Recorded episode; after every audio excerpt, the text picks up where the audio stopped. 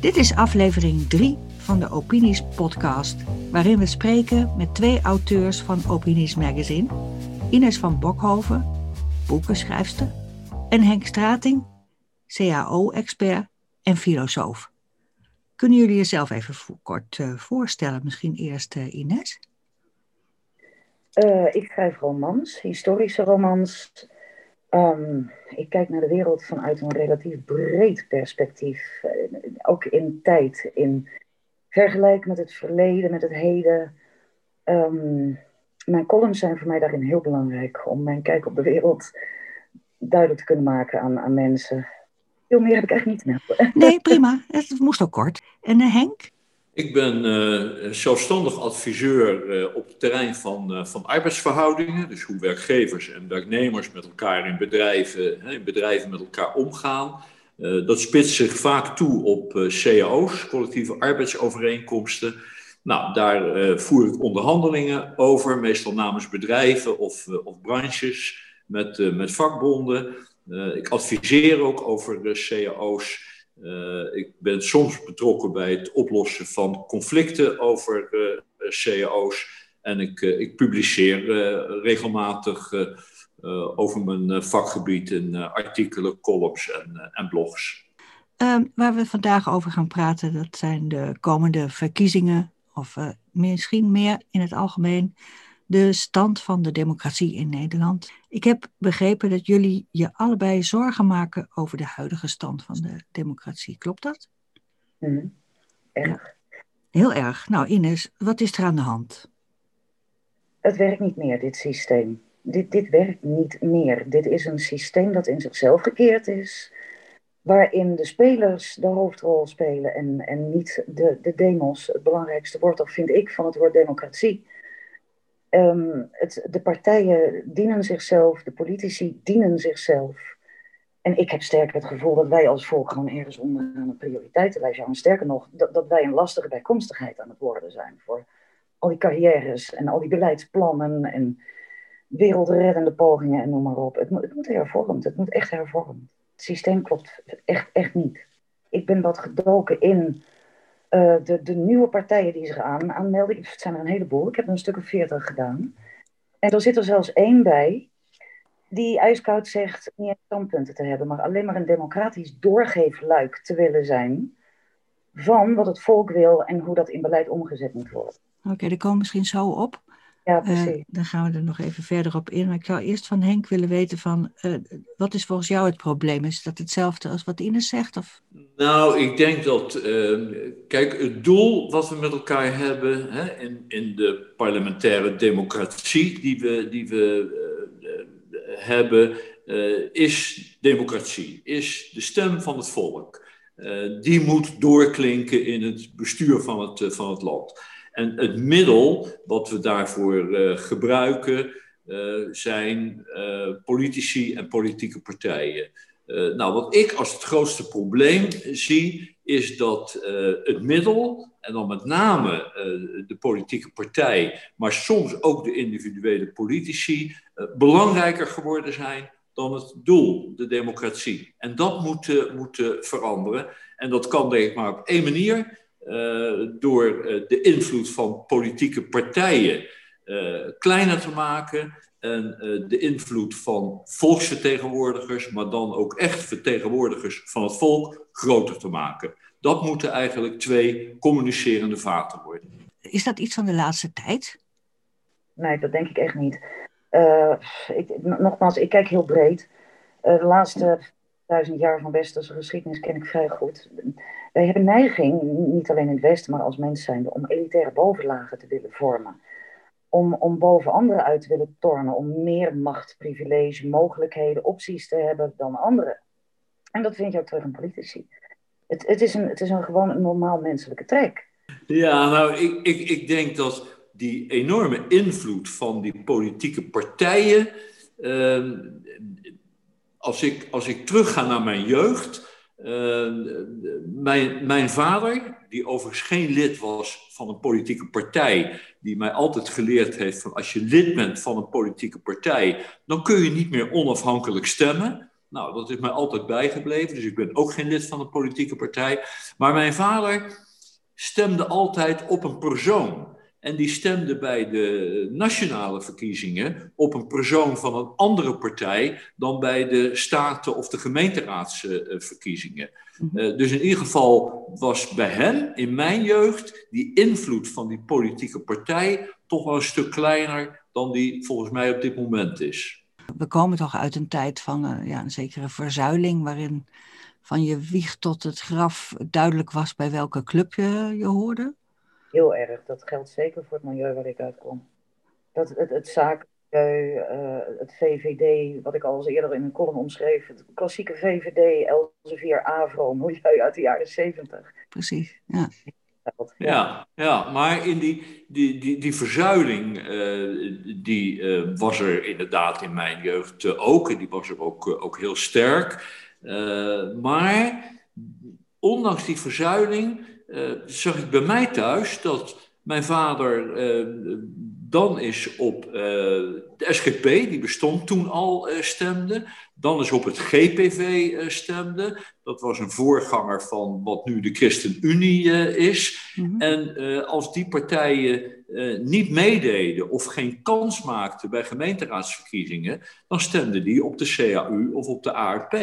dus zelfs binnen die, die verzuiling waarin mijn ouders dan in uh, de christelijke zuil zaten, om het zo maar te zeggen, waren ze toch minder gebonden aan één politieke partij dan ja, dat je dat vandaag de dag toch heel sterk ziet. Dat mensen echt uh, uh, zich volledig verbonden hebben ook Kamerleden eh, of gemeenteraadsleden zich volledig verbonden hebben aan hun politieke partij en die eh, ja, eigenlijk eh, meer op, op nummer één staat. Waarom zou dat zijn? Waarom is dat iets?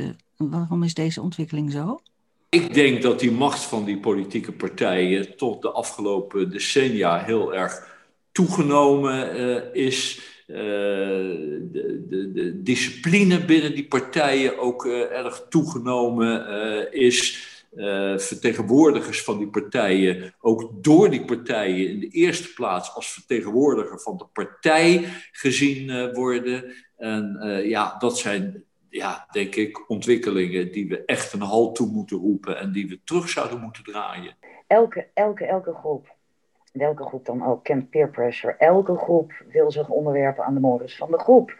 En dus is partijdiscipline een, een psychologisch gezien een natuurlijk voortkomend verschijnsel uit hoe mensen helemaal groeperen. Dat, dat, is, dat is hoe mensen dat doen. Ik, ik, was het niet Bertrand Russell die ooit eens zei: je moet niet streven naar de beste persoon op de juiste plek, maar je moet streven naar een systeem waarin welke persoon op welke plek dan ook zo weinig mogelijk schade kan doen. En ik denk dat dat echt veel verstandiger is. Ik zou overigens die, fractiediscipline uh, eigenlijk wel gewoon willen uh, verbieden.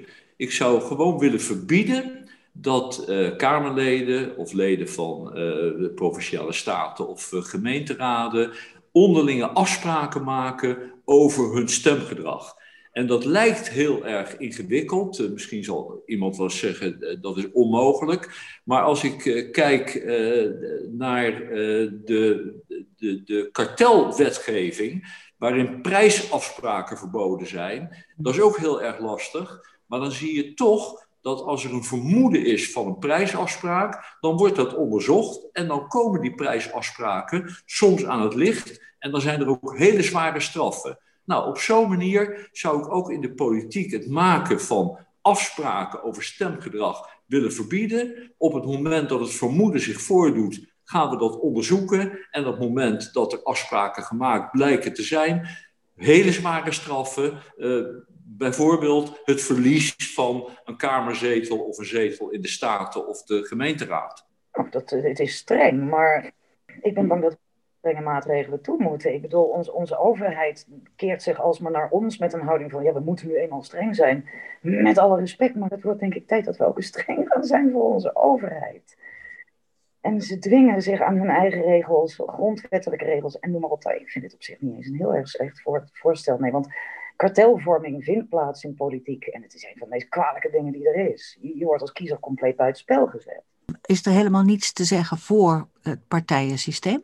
Een voordeel van het partijensysteem is dat je aan de partij ook uh, ja, een beetje de, de kleur en geur, in politieke zin, van de kandidaat uh, ziet. Stel dat je geen partijen had en je had uh, een enorme lange lijst van alleen maar individuele kandidaten, dan zou je van elke individuele kandidaat dat uit moeten zoeken, et cetera. Dus dat ordeningsprincipe vind ik nog niet zo verkeerd. Maar ik vind dat we het eigenlijk zouden moeten stopzetten op het moment dat iemand uh, gekozen wordt. Uh, op dat moment zou eigenlijk het lidmaatschap van uh, die partij opgeschort moeten worden, onhold gezet moeten worden. En zou het eigenlijk verboden moeten worden dat iemand die volksvertegenwoordiger geworden is, in het parlement of in de staten of in de gemeenteraad, tijdens de zittingstijd nog functies bekleedt in die partij of, of meedoet aan activiteiten in die partij. Dus dat partijlidmaatschap tijdens de zittingsduur van het volksvertegenwoordigerschap opschorten of onhold zetten. Dat lijkt mij een, uh, een goede combinatie. Dat vind ik inderdaad ook geen slecht idee, nee. En, en, maar ook meer verplichtingen aan dat volksvertegenwoordigerschap hangen. Want we hebben het al zo vaak meegemaakt dat iemand een, een half jaar, een jaar in de Kamer zit, verkozen door mensen die hun vertrouwen in die persoon hebben gesteld. En die vertrekt dan vervolgens omdat hij bij KLM, bij Philips, weet ik veel waar, een betere baan kan krijgen. Dat kan niet, dat kan echt niet. Da daar heb je een punt, Henk. Als je dat, dat zeg maar dienaarschap aangaat, dan moet je dat ook serieus nemen. je richten op de mensen die je dient en niet meer de partij en niet meer je eigen carrière. Ja, dat ben ik met je eens. Ja. Laten we direct beginnen met uh, uh, af te spreken, dat ook gewoon uh, wettelijk vast te leggen, dat een volksvertegenwoordiger tijdens de zittingsperiode op geen enkele manier benoemd kan worden in een, in een andere functie. Kijk, dat mensen op een bepaald moment misschien kunnen stoppen met het volksvertegenwoordigerschap en dan iets anders kunnen gaan doen, kun je misschien niks tegen doen. Maar allerlei politieke benoemingen als wethouder, als burgemeester, zelfs als minister vindt een volksvertegenwoordiger is een volksvertegenwoordiger en die kan ook in zijn zittingstermijn niet deel uit gaan maken van de uitvoerende macht van uh, een, een, ministersploeg of een, een, een, college of gedeputeerde staten.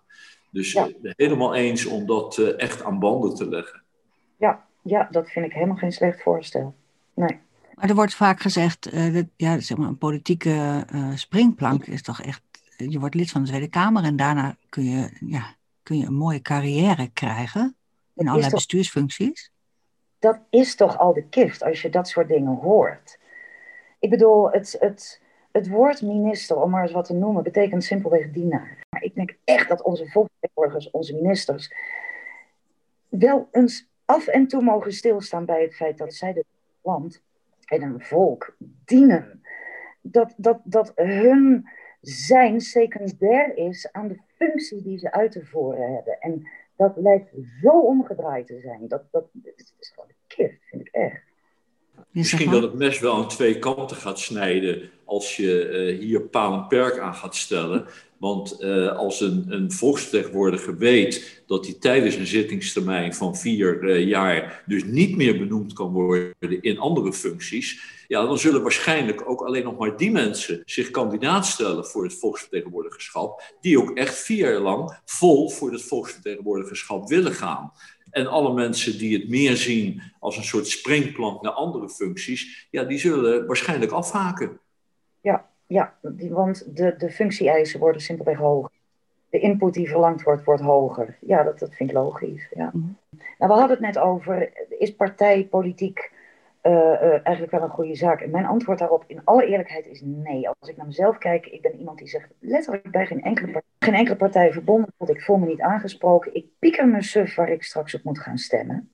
En dan, wat dan door me heen schiet de hele tijd is, uiteindelijk zijn het de partijen nog steeds die op deze manier de democratie bepalen. Hè? Die bepalen waar het over gaat, doordat zij de standpunten, zij leggen zeg maar de kleurenwaaier neer en wij mogen dan het kleurtje aanwijzen dat we leuk vinden dat is maar halve democratie. Als je werkelijke democratie wil, dan moet het dus niet gaan over wat de partijen willen.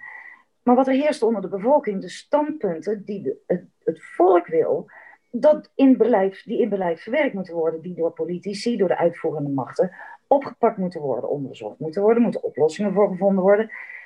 Ik zelf loop met een heleboel punten rond waarvan ik wil dat er aandacht voor is in de Nederlandse politiek. Maar bij niet één politieke partij vind ik diezelfde drang of initiatief terug. Dus waar, waar moet ik dan op stemmen?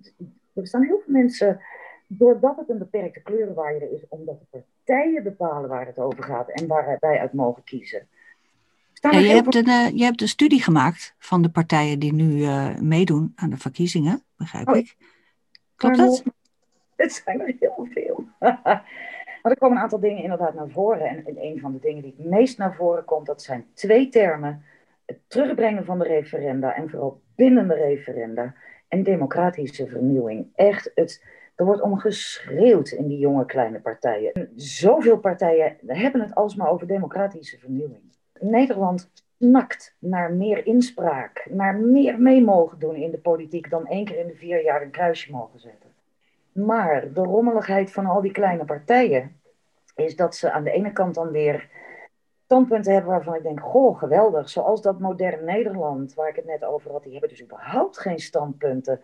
Maar wel een democratische visie, zoals ze zeggen. Ze willen een soort kanaal zijn voor, oké, dit leeft dus. Dit zijn de punten die nu onder de loep moeten worden genomen. Dan gaan we dat doen. En zij zien dat gebeuren via een digitale stem. Dat je periodiek uh, via het internet, denk ik, op landelijke onderwerpen mee kunt stemmen. En dat die stemming dan vervolgens het beleid bepaalt compleet andere benadering van onze democratie. Vind ik de moeite waard om eens over na te denken. Dat, is, dat, eh, dat doet me denken aan het verhaal van Geen Pijl, waarin iedereen stemkastjes thuis kreeg en mee kon gaan stemmen over beleidsthema's.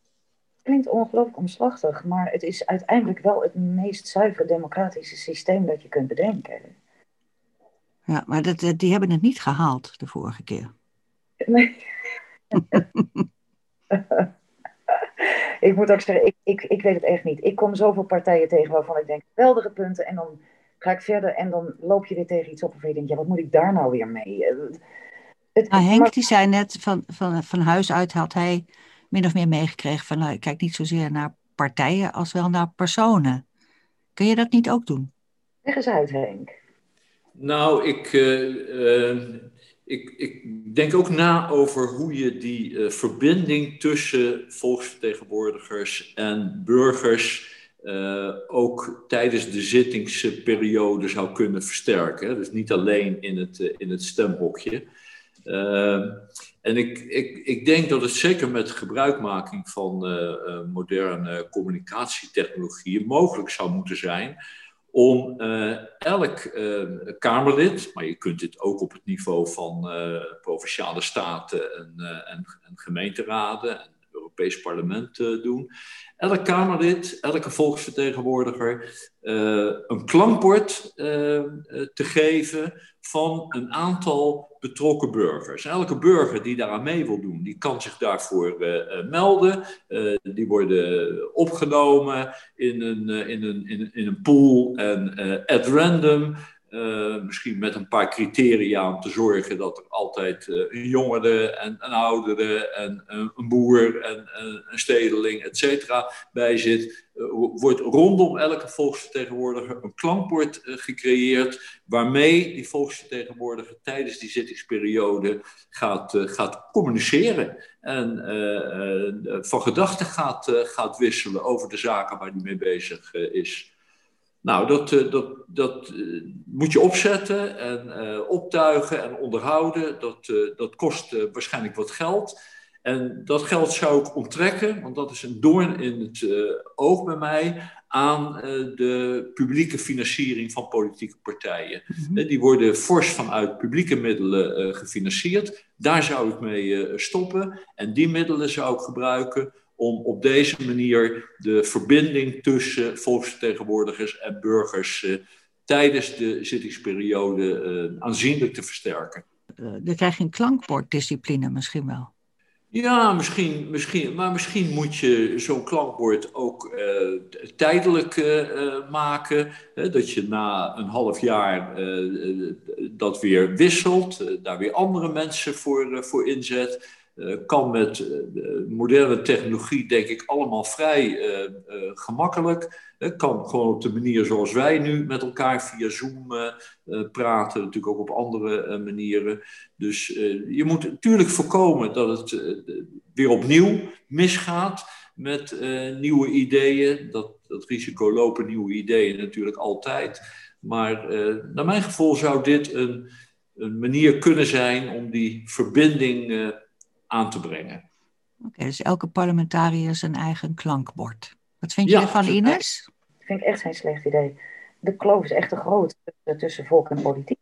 Er zijn amper nog lijnen. Ze zijn amper nog bereikbaar. Ik bedoel, het is prachtig dat al die politici hun mededelingen doen op Twitter de hele tijd, wat zij er overal, overal van vinden.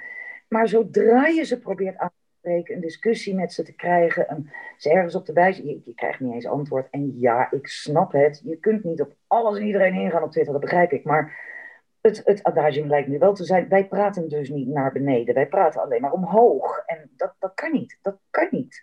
Je kunt niet mensen besturen die je niet eens kent. Waar je van geen idee van hebt wie ze zijn, wat ze van je willen, waar de pijnpunten liggen, noem het allemaal maar op. En dat is wel de situatie waar we nu in leven. Het werkt niet meer. En ook in wat Henk net zegt en wat ik in die partijen vind.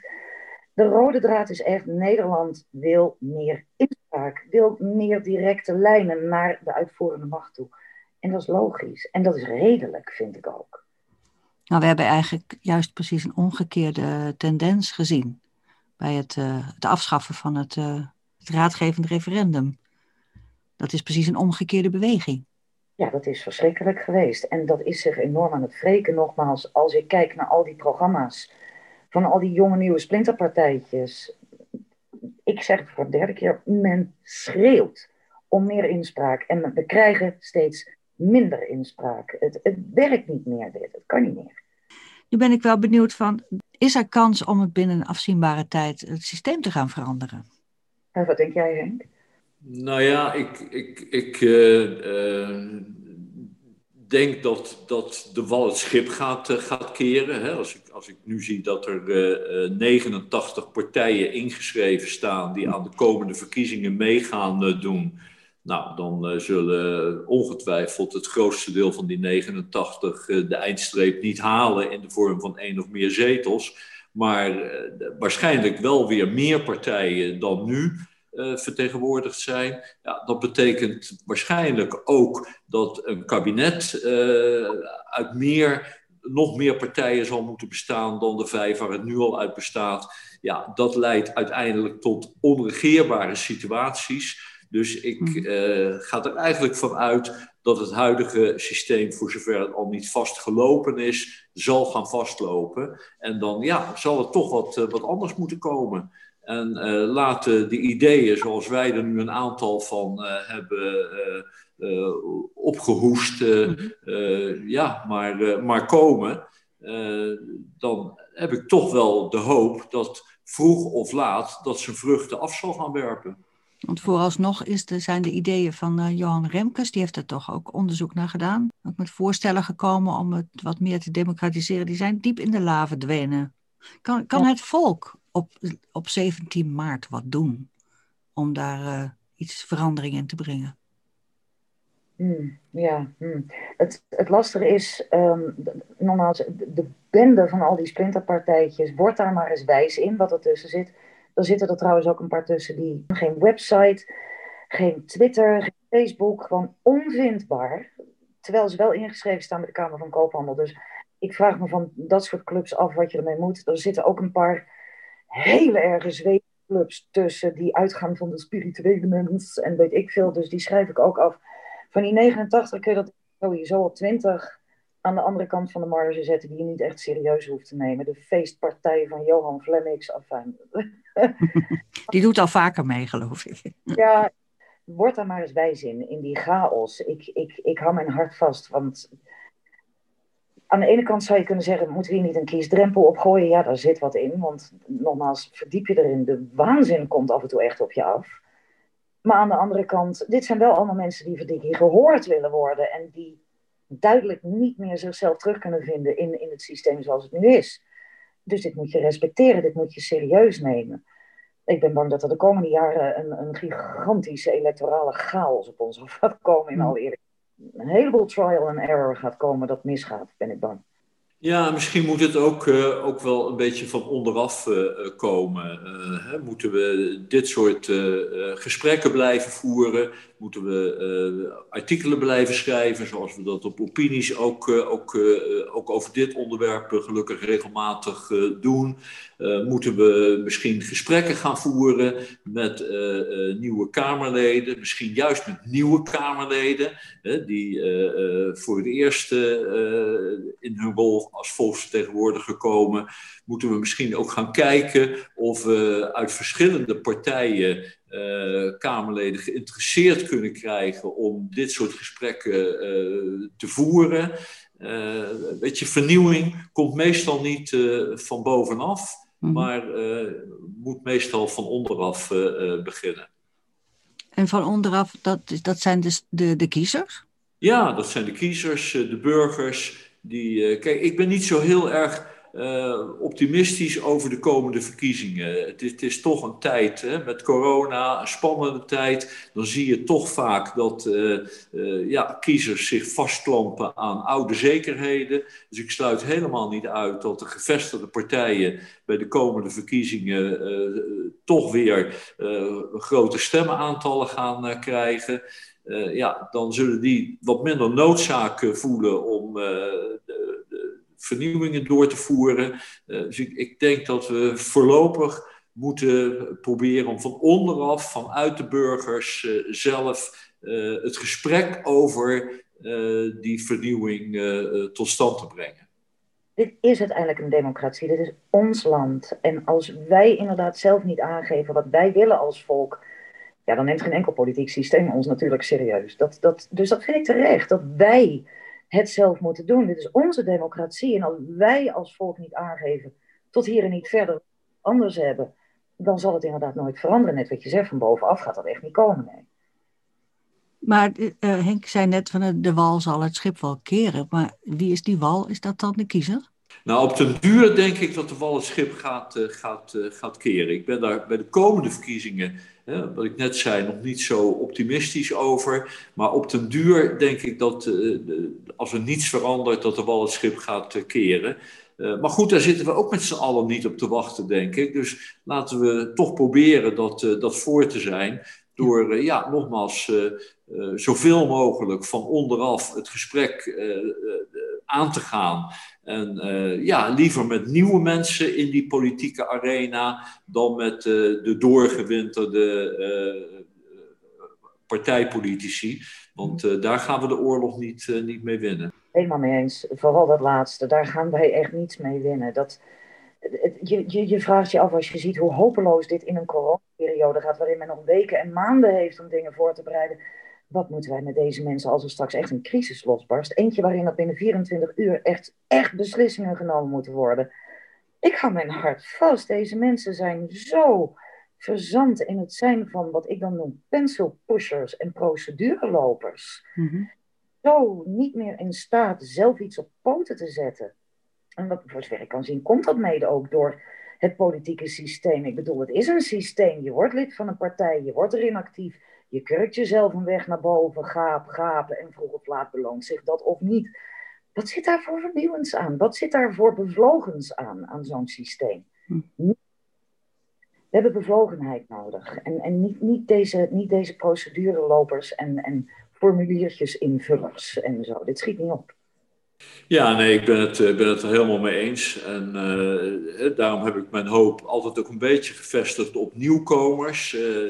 Een beetje ervan uitgaande dat onder die hè, 150 uh, Kamerleden die straks weer gekozen worden, er toch wel een aantal zullen zijn die nou, de ideeën zoals wij die nu uh, bespreken uh, sympathiek zouden kunnen vinden. Nou, laten we op zoek gaan naar die Kamerleden, liefst verspreid over de verschillende politieke partijen. En kijken of we ja, tot een soort Gideonsbende, een soort voorhoede kunnen komen. die stapje voor stapje, hè, laten we maar kleine stappen, grote doelen, uh, ja, die noodzakelijke uh, vernieuwing gaan, uh, gaan bevorderen. Oké, dus we moeten gaan lobbyen voor een nieuw systeem. Absoluut. Heel mooi. Mooie uitdaging. Ja, absoluut. Eh, we zijn er nog lang niet, maar eh, eh, jullie hebben in elk geval goede ideeën om eh, de zaak te verbeteren. En eh, door te blijven schrijven, te blijven praten en mensen in Den Haag te blijven benaderen, Ja. Hopen we dat uiteindelijk te kunnen realiseren. Klopt dat? Zo is Ja. het. Absoluut. Nou, heel goed. Ja, dan laten we het even hierbij voor. We zijn nog lang niet uitgepraat over het onderwerp natuurlijk, maar voor vandaag moeten we het even hierbij laten. Hartelijk bedankt allebei, Henk en eh Ines. Oké, graag gedaan. Dit was de podcast van Opiniescom. Opinies met een Z. Voor de nieuwste bijdragen en columns over politiek en maatschappij in binnen- en buitenland. Het is helemaal gratis